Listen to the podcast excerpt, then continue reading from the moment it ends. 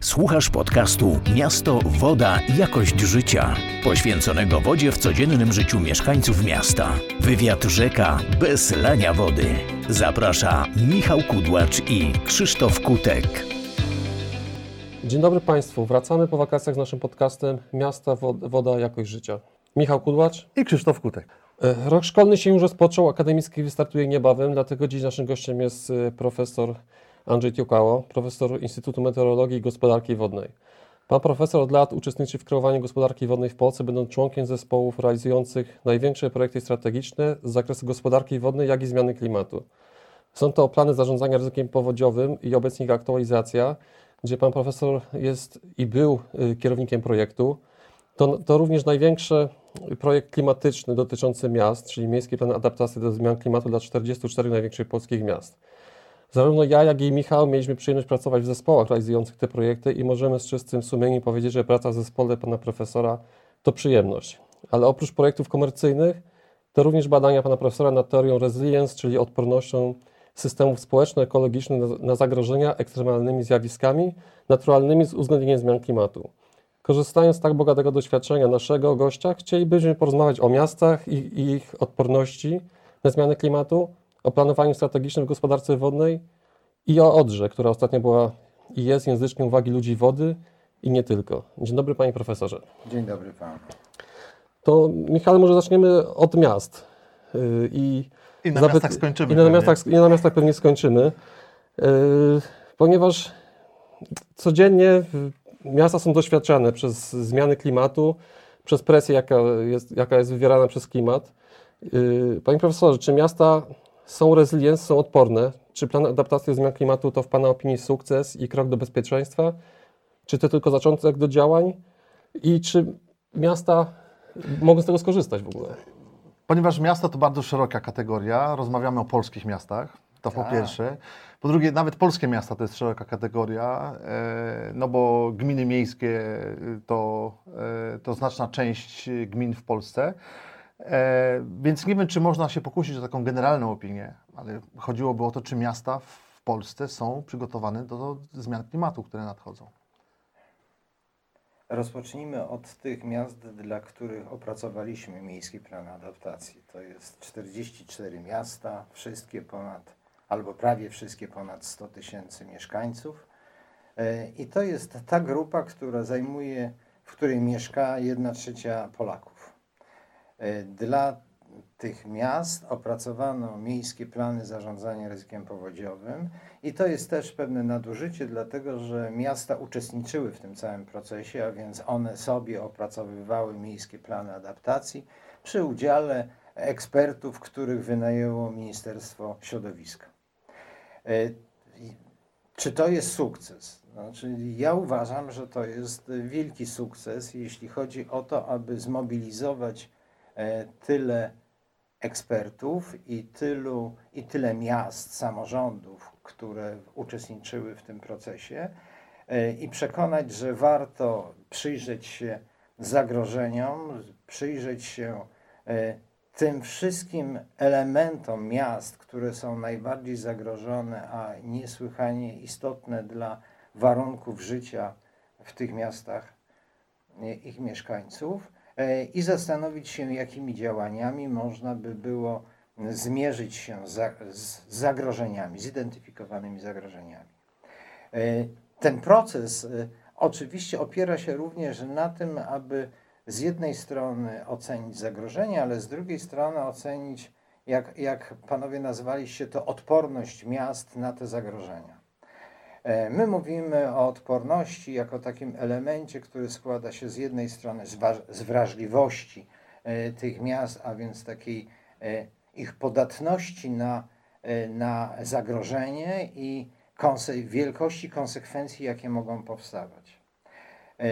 Podatność natomiast jest, jest pewną wypadkową jeszcze jednego elementu, to jest takiej zdolności adaptacyjnej. No i teraz panowie pytacie, czy czy miasta są lepiej przygotowane, a więc odporne e, na to, a więc mniej podatne na zagrożenia, a ja mogę powiedzieć w ten sposób, że przygotowaliśmy dokumenty, które wskazują społeczeństwu, jak powinno się zmieniać, jak powinno przeobrażać się, aby mogło być bardziej odporne. A więc jak wejść na proces adaptacji do zmian klimatu.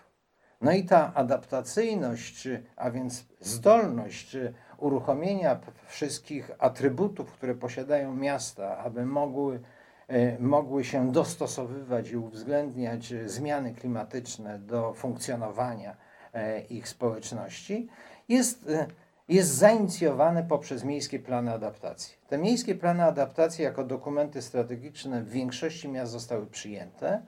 No i teraz można by powiedzieć, e, że no, no to jest początek. E, Pan profesor użył takiego sformułowania, że e, przygotowaliśmy te dokumenty dla społeczeństwa. Mm, to prawda, natomiast mam wrażenie, że tutaj kluczową grupą są władze miast. Teraz pytanie, na ile władze miast przyjęły te dokumenty i je realizują jako własne. jako własne, utożsamiają się z nimi, e, mają taką świadomość potrzeby zmian, że wyzwania, e, które stoją przed nimi się zmieniają. To już nie jest, jak powszechnie wiadomo, problem nadmiaru wody związany z wielką falą, tylko powodziami błyskawicznymi i uszczelnionym podłożem. Tak samo problem z upałami. Pytanie, czy pan profesor wierzy w to, że te dokumenty będą implementowane? Znaczy przede wszystkim, czy, czy miasta będą chciały priorytet dla tych dokumentów i tych działań mieć wyższy, a nie coś, co musimy robić.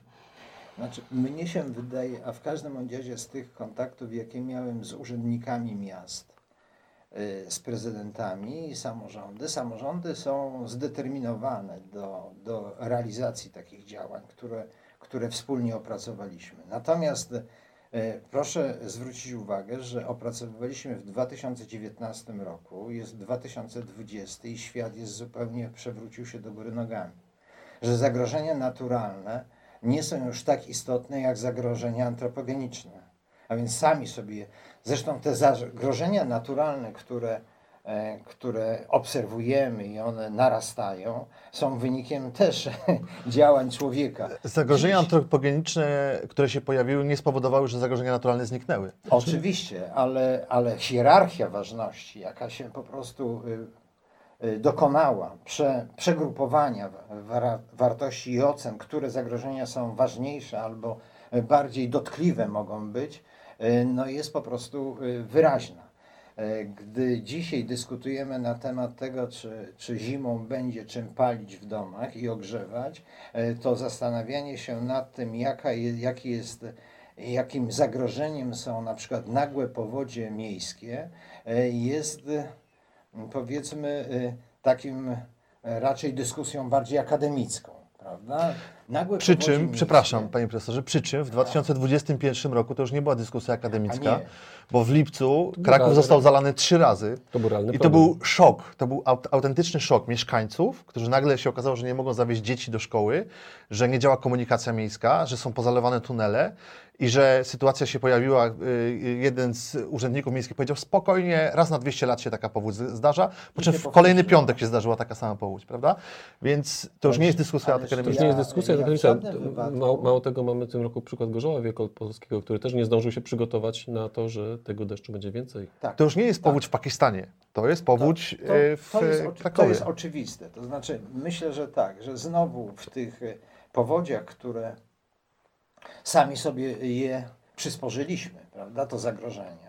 e, Zabudowaliśmy tak intensywnie miasta, zapominając o udrożnieniu kanalizacji, e, że nadmiar wody nagle nie mieści się e, w kanalizacji deszczowej i wylewa.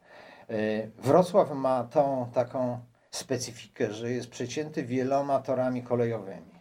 Jak są tory kolejowe, to są nasypy, a jak są nasypy, to są wiadukty. Przy czym tak nieszczęśliwie konstruowane były te wiadukty, że zawsze są zagłębieniem. Takim jezdnie są nieco obniżone e, pod wiaduktem, żeby znowu wynieść się wyżej.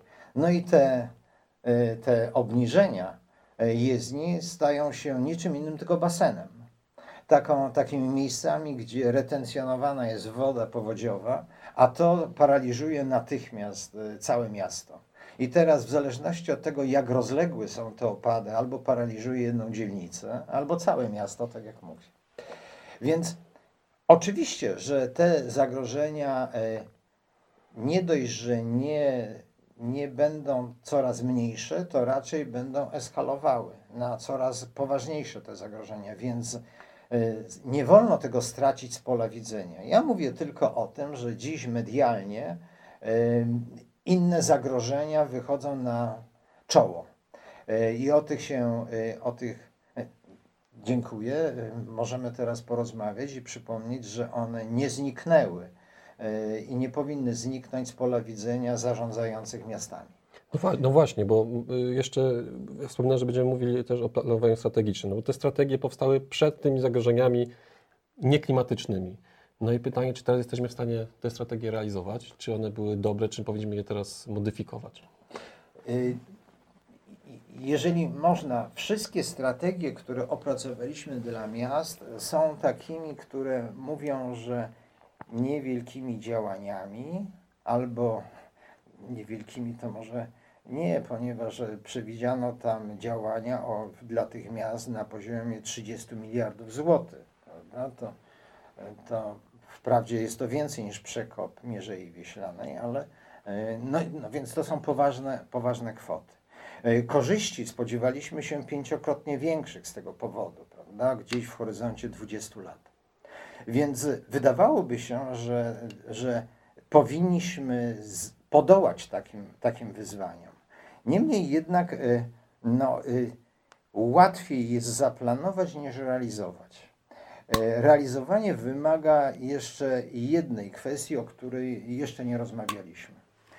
To znaczy, Pan pytał, czy, czy zarządzający miastami, czy, ad, czy prezydenci mają świadomość, że te zaplanowane działania trzeba realizować i na nie się koncentrować. Świadomość jest przed dążnością. Właśnie. Natomiast ja uważam, że to trzeba rozszerzyć. Czy mieszkańcy miast są świadomi?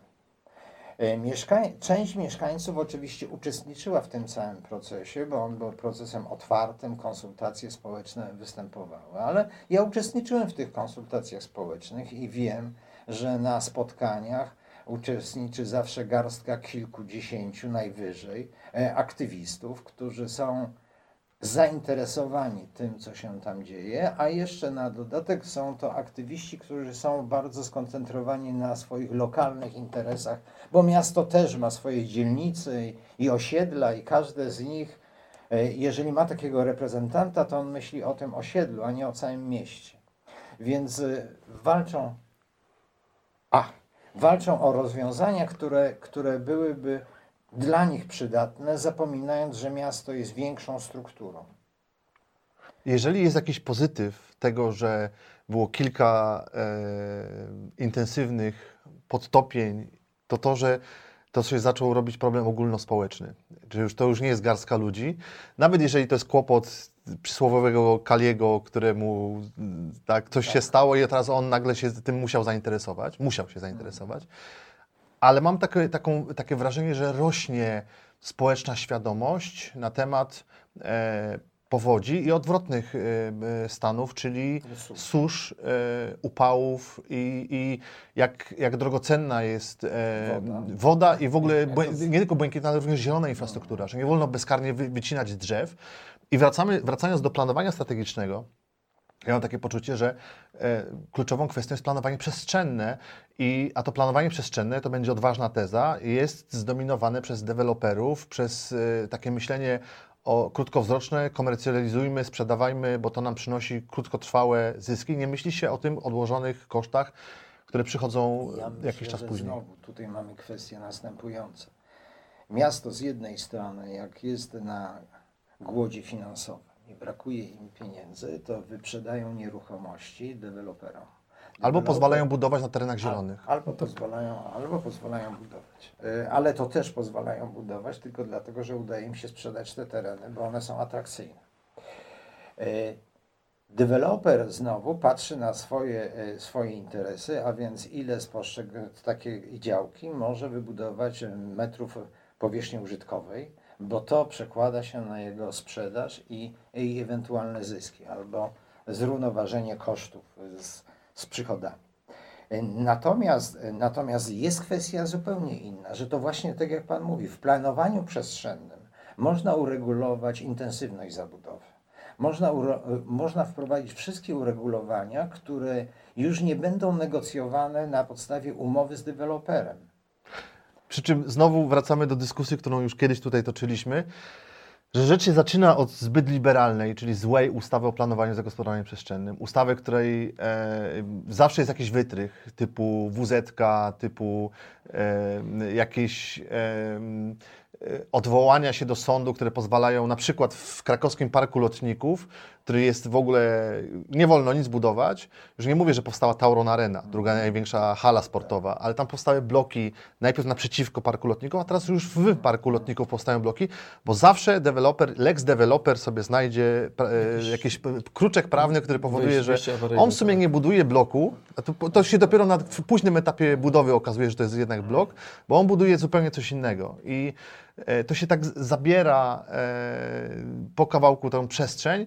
E, zyski są partykularne, bo dewelopera, ale koszty społeczne ponosimy wszyscy, jak wiadomo. Znaczy tak, to wydaje się, że tutaj poza zmianą ustawy o planowaniu przestrzennym brakuje takiego podzielenia się odpowiedzialnością, co będzie po.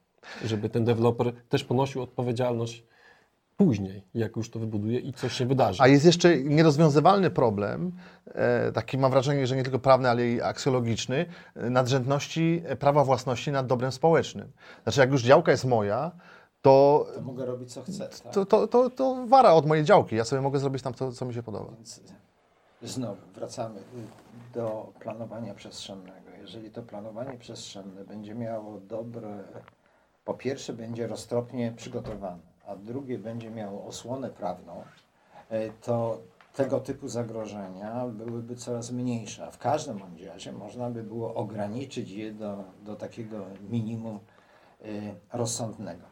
E, panowie mnie pytacie, czy, czy miasta są, chcą i czy są odporne na zagrożenia, albo inaczej, czy ich odporność na zagrożenia w jakimś horyzoncie czasowym będzie coraz bardziej zauważalna.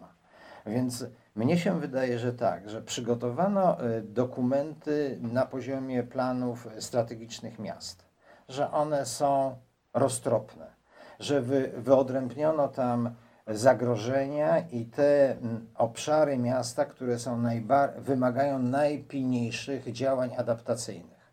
I to jest fakt. Teraz jest kwestia taka, czy one są, czy miasta są odpowiednio uzbrojone w w tą infrastrukturę prawną, prawda? Więc otoczenie prawne, które będzie mogło ich chronić w sytuacji, kiedy ustalą pewne warunki gry i czy, czy tych warunków gry nagle nie zburzy jakiś, e, jakiś, jakiś bubel prawny, który pozwoli e, ewentualnie deweloperom czy właścicielom nieruchomości do kształtowania według własnego widzimisię tej, te, tego ładu przestrzennego prawda, który już został zaplanowany i ustalony. Więc y, w tym obszarze ja nie czuję się kompetentny. Ja mogę tylko powiedzieć, że przygotowaliśmy dokumenty, które z jednej strony, z którymi identyfikują się samorządy, z drugiej strony były dyskutowane z aktywistami miejskimi, mieszkańców tych, tych miast i powinny być wdrażane. E, czy one są wdrażane? Tego nie potrafię powiedzieć, ponieważ e, myśmy wprawdzie wskazywali na wskaźniki takie, które by monitorowały i e, które pozwalałyby monitorować postęp pracy nad, nad, nad realizacją tych programów. Natomiast jak to zwykle bywa, po pierwsze, wskaźniki te trzeba mierzyć, E, po drugie, trzeba je gdzieś raportować i teraz nie wiem, czy e, ministerstwo dzisiaj, Ministerstwo Środowiska, e, jeszcze jest na takim etapie kontaktów i współpracy z miastami, że zbiera tego typu informacje i czy zbiera sprawozdania, jak, jak przebiega realizacja i czy wskaźniki produktu, jakby nazywamy, rezult, czy rezultatu, one są monitorowane i raportowane do Ministerstwa Środowiska. Wydawałoby się, że to byłoby naturalne. Więc y, nie potrafię panom odpowiedzieć, czy tak się dzieje. mam pytanie jeszcze odnośnie samych remediów, no bo skoro widzimy zmiany klimatu na własne oczy, no to pytanie brzmi, jak powinny miasta reagować. Jeśli chodzi o powodzie, to taką najprostszą receptą jest to, żebyśmy łapali wodę tam, gdzie ona spada i ją umieli e, gromadzić i używać ją wtedy, kiedy są upały. W związku z tym takim podstawowym rozwiązaniem są, e, jest e, system retencyjny i zarówno system przydomowy, jak i takie systemy ogólne. E, nie wiem, jak pan profesor e, podchodzi do takiego rozwiązania. Ja jestem entuzjastą, e, ale być może przychodzą panu profesorowi do głowy jeszcze inne pomysły. Tak, ale, ale mówisz o, o mieście, no ale tutaj mamy znowu, tak jak wspominaliśmy, plany zarządzania ryzykiem powodziowym, które też mają te miasta jakoś tam chronić. No i pytanie, czy nie mamy konfliktu. Z jednej strony mamy wody polskie, z jednej strony miasta i jeszcze pośrodku tego biednego mieszkańca, który stoi po kolana w wodzie. Czy chcemy otworzyć e, dyskusję na temat relacji pomiędzy wodami polskimi a samorządami? Bardzo chętnie e, możemy na ten temat podyskutować, ale to nie będzie łatwa dyskusja. No, zdecydowanie nie, no, aczkolwiek tak mówię, na, na, na, na środku, to, pośrodku jest ten Gdzieś na, naturalnie ta, ta rozmowa zmierza w tym kierunku, no bo... Ja myślę, że e, powołanie wód polskich, zresztą pod naciskiem e, Komisji Europejskiej, jako organizacji, która by odpowiadała za gospodarkę i jakość wody, prawda? gospodarkę wodą, e, jest logiczna. E, przypomnę, że co jakiś czas i teraz znowu, po tej dyskusji po tej katastrofie odrzańskiej, e, był taki, znowu wraca wątek, czy, nie, czy gospodarka wodna nie powinna wrócić do Ministerstwa Środowiska. No więc przypomnę, że, że gospodarka wodna była przez wiele lat pod auspicjami pod zarządem Ministerstwa Środowiska. No i wszyscy, y, którzy patrzą na to, że y, jeden minister środowiska odpowiadał za gospodarcze wykorzystanie wody i jednocześnie za jakość tej wody, y, doprowadziła do tego, że, że on musiał podejmować rozstrzygnięcia, czy dane rozwiązanie gospodarcze jest jest dobre dla środowiska, a jednocześnie atrakcyjne dla gospodarki, to on rozstrzygał, on był sędzią i prokuratorem jednocześnie. To nie jest dobre rozwiązanie i ja nie sądzę, żeby powrót do takiego, do takiego schematu był y, powrotem dobrym. Natomiast y, wody polskie y, są, nie wiem, dwa, trzy lata tworem, no może, może pięć, bo to tak czas szybko leci ale one są po prostu da dalej bardzo słabym tworem. E, to nie są lasy państwowe. E, ja nie mówię, żeby to był wzorzec metra, ale niemniej jednak to nie jest taki gospodarczo i ukształtowany twór, jak, jak, jak pokazuje tutaj lasy państwowe. Więc wody polskie dopiero rozpoczynają. Po drugie, wodom polskim e, obiecano przychody własne związane z wykorzystaniem gospodarczym wody. I to się nigdy nie zdarzyło. I tutaj e, jest kwestia taka, że samorządy uznały, że podniesienie kosztów użytkowania wody e, jest po prostu e, nieakceptowalne.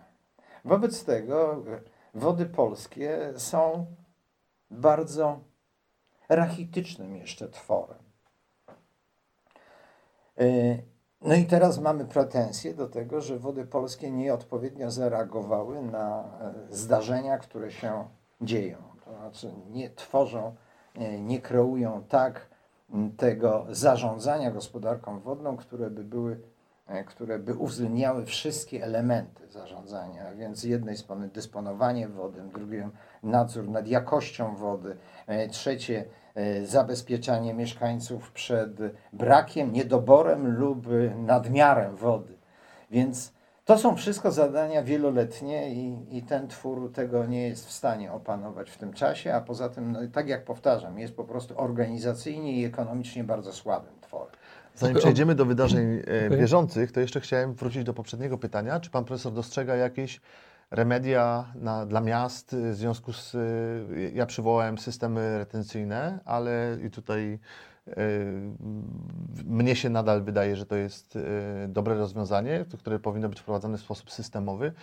Czy coś jeszcze oprócz tego, panie profesorze? Znowu, planowanie przestrzenne. Okay. Planowanie przestrzenne z jednej strony to tak jak pan mówi o tym, o tym, aby budować i planować przestrzeń taką, żeby również mieściła się woda i można było gdzieś retencjonować tę wodę, ale jednocześnie tak, żeby opady mogły być wchłaniane do, y, w grunt. Y, zabetonowanie, zabetonowanie placów, y, rynków i, i innych, innych obszarów dużych i, i zabetonowanie ich jest po prostu nieakceptowalne. E, a zagrożenie jest po prostu niewspółmierne do tego ładu, jaki tworzy się w ten sposób. Natomiast, natomiast e, e,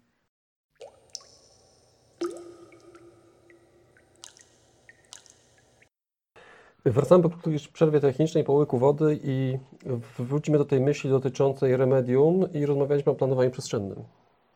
Tak, ja sądzę, że to planowanie przestrzenne, oczywiście pod warunkiem, że planowanie przestrzenne jest realizowane, że jest realizowalne, a potem realizowane, e, to ono po prostu powinno kształtować e, odpowiednio uformowanie terenów, aby, aby wody powodziowe, które są, e, wody deszczowe, które spadają na, na miasta, a przecież spadają i spadać będą coraz intensywniejsze, miały możliwość być wchłaniane przez grunt lub odprowadzane przez kanalizację. Pełna zgoda, Dopóki... panie profesorze, ale możemy tak robić w przypadku terenów jeszcze nieprzekształconych albo niesilnie przekształconych. Natomiast w przypadku osiedli 20 bloków, w których zabetonowano wszystko, co się dało, zostawiono jedną huśtawkę i dwa małe drzewka, powódź, e, to jest tylko modlitwa do szamana, żeby przestało padać, tak, bo tam tak. się już nic nie da zrobić. To są zasiedziane grzechy. To jest prawie cała prawda, e, bo zawsze jest pewne wyjście. Jeżeli obok e, tego osiedla są jeszcze przestrzenie, które są przestrzeniami zielonymi, e, można doprowadzić do tego, że w tych przestrzeniach zielonych znajdą się również zbiorniki retencyjne, które spowodują, że część wód opadowych będzie odprowadzana do tych zbiorników, a nie do kanalizacji miejskiej całej. A mnie się marzy takie rozwiązanie, że za każdym razem, jak się dostaje pozwolenie na budowę na osiedla, to miasto określa warunki. Proszę wybudować lewoskręt, proszę wybudować nową zatoczkę dla autobusów, proszę wybudować odpowiednią liczbę miejsc parkingowych.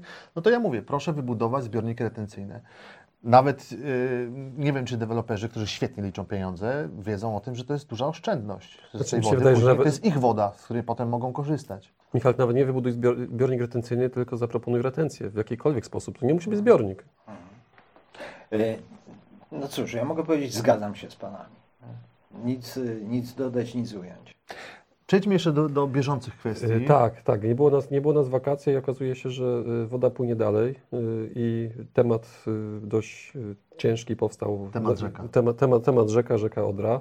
Ale nie chciałbym, żebyśmy rozmawiali o tym, dlaczego było skażenie na Odrze, co się wydarzyło, tylko chciałbym, żebyśmy porozmawiali o tym, czy można było inaczej zareagować? Czy, czy za rzekę Odrę, która płynie przez wiele miast, przez wiele gmin, powinno odpowiadać tylko Wody Polskie, czy to też samorządy I znowu wracamy do relacji Wody Polskie samorządy.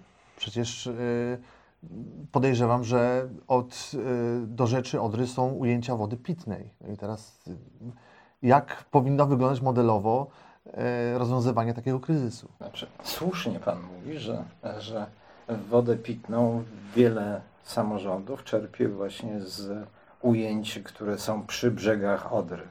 To niekoniecznie one są po prostu, są to ujęcia infiltracyjne. One nie bezpośrednio czerpią wodę z Odry, bo ta Odra wprawdzie od 1997 roku jest coraz bardziej czysta, e, więc e, stąd też tyle ryb.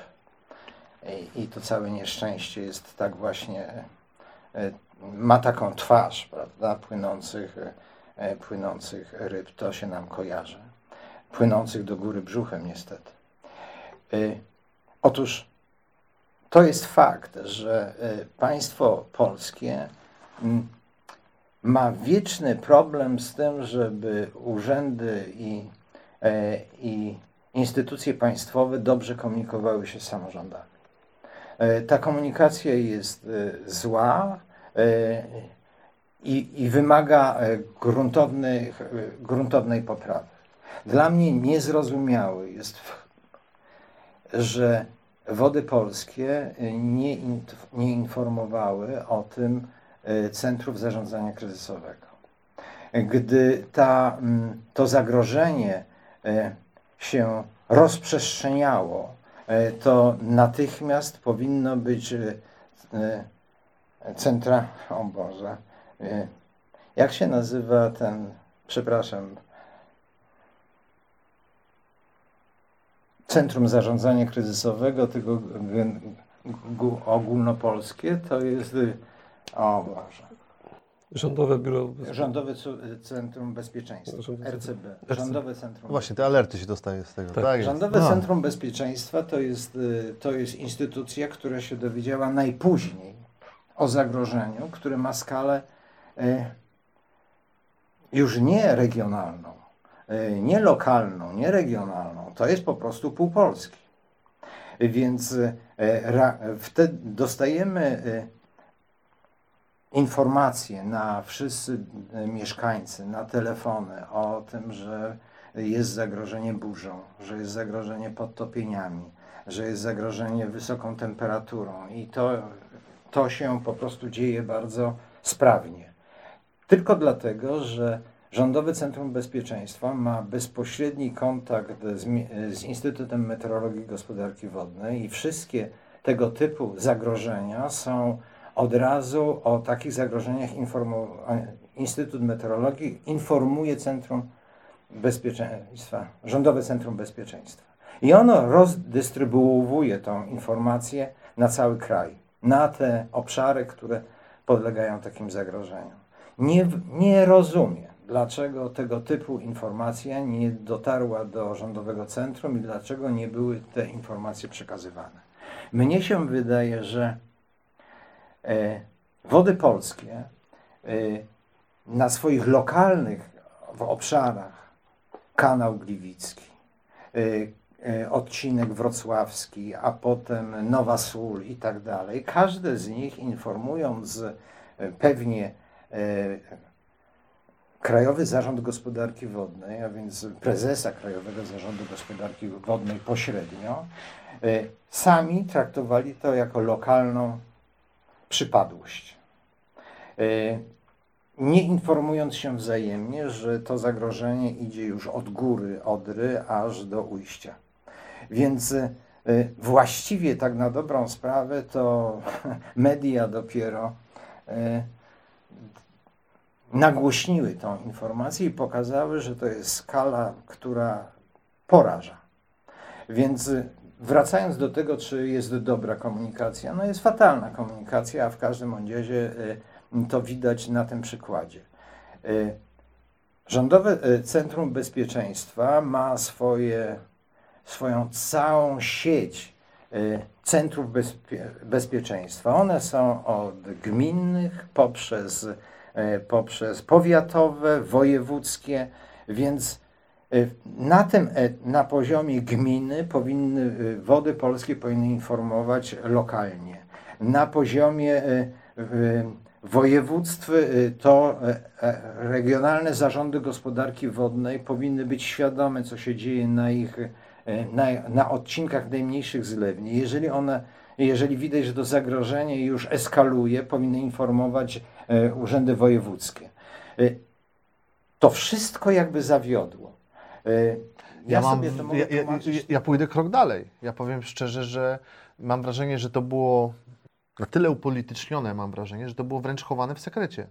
To było skrajnie nieodpowiedzialne, to było niebezpieczne. Przecież samorządy, które odpowiadają za dystrybucję wody pitnej, e, przepraszam, bo się uniosłem, e, za dystrybucję wody pitnej powinny wiedzieć o tym, bo skala ryzyka jest ogromna. I ja e, w mniejszej skali Mam podobne przykłady z różnych części Polski, że, gdzie na przykład y, nastąpił jakiś wyciek farby do, y, przez zakład przemysłowy i nagle przyjeżdżają y, strażacy i mówią do wójta, żeby pożyczył koparkę. Nie mówiąc mu po co jest potrzebna, żeby zrobić przekop jakiś. Tymczasem ileś gmin może być zagrożonych mieszkańców piciem skażonej wody. Dopóki oddolnie takich informacji nie są przekazywane, to ludzie nie są bezpieczni. Mam wrażenie, że przećwiczyliśmy coś, zobaczyliśmy, że coś nie działa. Pytanie brzmi tylko, czy zostaną wyciągnięte wnioski. Ale Michał, to jest tak jak z zarządzaniem y, powodzią. póki nie było powodzi w 1997 roku, 2010 roku, to nie było działań. I teraz mądry Polak poszkodzi. Być może to spowoduje, że powstaną plany dotyczące jakości wód i monitoringu tych wód. I, i właśnie informowania. Powódź 97-2010 roku to dzieci mogą sobie oglądać w telewizji, a teraz powodzie będą wyglądać inaczej. I cały czas powtarzam, że w 2021 roku mieliśmy kilka takich powodzi, jak w 97-2010. Nieomal. Tak? I e, częstotliwość będzie większa i charakter będzie zupełnie inny. W związku z tym to prawda i, i znowu, mnie się przypomina taka piosenka Młynarskiego, po co babcie denerwować, niech się babcie cieszy. Y, więc y, to tak by wyglądało, jakbyśmy nie chcieli informować społeczeństwa, żeby się po prostu nie niepokoiło, bo po co? Y, zapominając, że społeczeństwo obywatelskie jest takie, które powinno, żeby mogło reagować, żeby mogło znowu, żeby mogło E, zastosować środki adaptacyjne, e, to musi mieć wiedzę. Żeby można było adaptować się do zagrożeń, to trzeba być informowanym o zagrożeniach. Trzeba mieć świadomość. Trzeba mieć świadomość, więc nie tylko na etapie strategicznym, kiedy mówimy o możliwości powstawania pewnego zagrożenia. Natomiast zupełnie inną kwestią jest taką, że, że lokalne społeczności powinny również umiejętnie reagować w sytuacji, kiedy zagrożenie już występuje.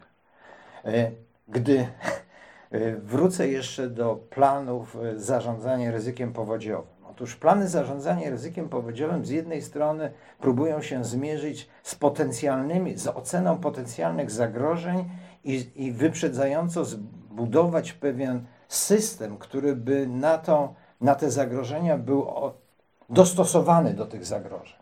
A więc zbiorniki retencyjne, wały powodziowe, najrozmaitsze, ale równie ważne oprócz, oprócz tego jest umiejętność do informowania mieszkańców, a więc monitoring, żeby można było odpowiadać na zagrożenia wód powodziowych, to trzeba społeczności, które, które są w obliczu tego zagrożenia, solidnie informować. No i teraz jest kwestia taka, czasami jest to prawie niemożliwe, to obszary podgórskie, gdy, gdzie opady przeradzają się w ciągu godzin w już wielkie zagrożenie. Więc jest kwestia tylko taka, żeby mieć odpowiednio czułe narzędzia do monitorowania i ostrzegania mieszkańców. Mieszkańcy muszą być świadomi, że muszą się zebrać i właściwie zareagować, na przykład ewakuując się lub przystosowując swoje obiekty e, w ciągu godzin. Więc tu nie ma czasu na dywagowanie, czy to warto e, ostrzec, czy nie warto. W sytuacjach, kiedy e, wymaga to, to trzeba działać błyskawicznie. No i znowu jest kwestia następująca, że jeżeli zbudujemy takie systemy, to czasami się okaże, że syreny zawyją, e, a zagrożenie nie przyjdzie. To oznacza tylko tyle, że uruchomiliśmy procedury, ale tym razem to zagrożenie przeszło, bo jak to zdarzenia naturalne mogą być, można było przewidywać, ale one się nie pojawiły. Co to oznacza? To oznacza, że oczekujemy, że z jednej strony społeczeństwo będzie w takich sytuacjach wyrozumiałe i zrozumie, że, że nie wszystko można przewidzieć co do, co do joty, e, a z drugiej strony jednocześnie, że jest taki system, który nad nimi czuwa. Więc e, gdybyśmy chcieli podsumowywać tą naszą dyskusję, to ja uważam, że że najważniejszym elementem do tego, żeby można było zbudować e, społeczeństwo i kraj, który jest resilience, który jest świadomy zagrożenia, jest przy, przygotowuje się permanentnie i potrafi reagować w sytuacji wystąpienia tego zagrożenia, a nie tylko teoretycznie, to jest po prostu budowanie e, społeczeństwa obywatelskiego. Bez społeczeństwa obywatelskiego te wszystkie systemy zawsze będą systemami powiedziałbym, e, e, lepiej, żeby nie były weryfikowane przez życie, bo one teoretycznie będą funk funkcjonować na papierze, natomiast ich działania skuteczne w sytuacji, kiedy jest konieczne, żeby zadziałały, zawsze będzie kończyło się takimi właśnie falsartami. Ja bym dodał, raz bardziej bolesnymi, raz mniej. Ja bym dodał do tego jeszcze, że miasto musi być społecznie odpowiedzialne. Mam na myśli, władze miasta muszą być uwrażliwione na tego Ale typu jeżeli kwestie. społeczeństwo jest obywatelskie, to nie wybierze innych władz.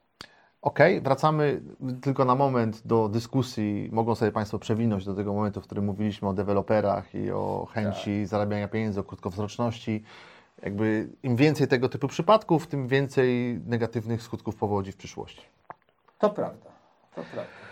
Proszę Państwa, to był pierwszy powakacyjny odcinek podcastu Miasto, Woda i Jakość Życie. Naszym gościem e, jest pan profesor Andrzej Tiukało. Panie profesorze, bardzo dziękujemy za wizytę i mam nadzieję, że to nie jest ostatnia wizyta w naszym Ja podcaście. dziękuję za zaproszenie.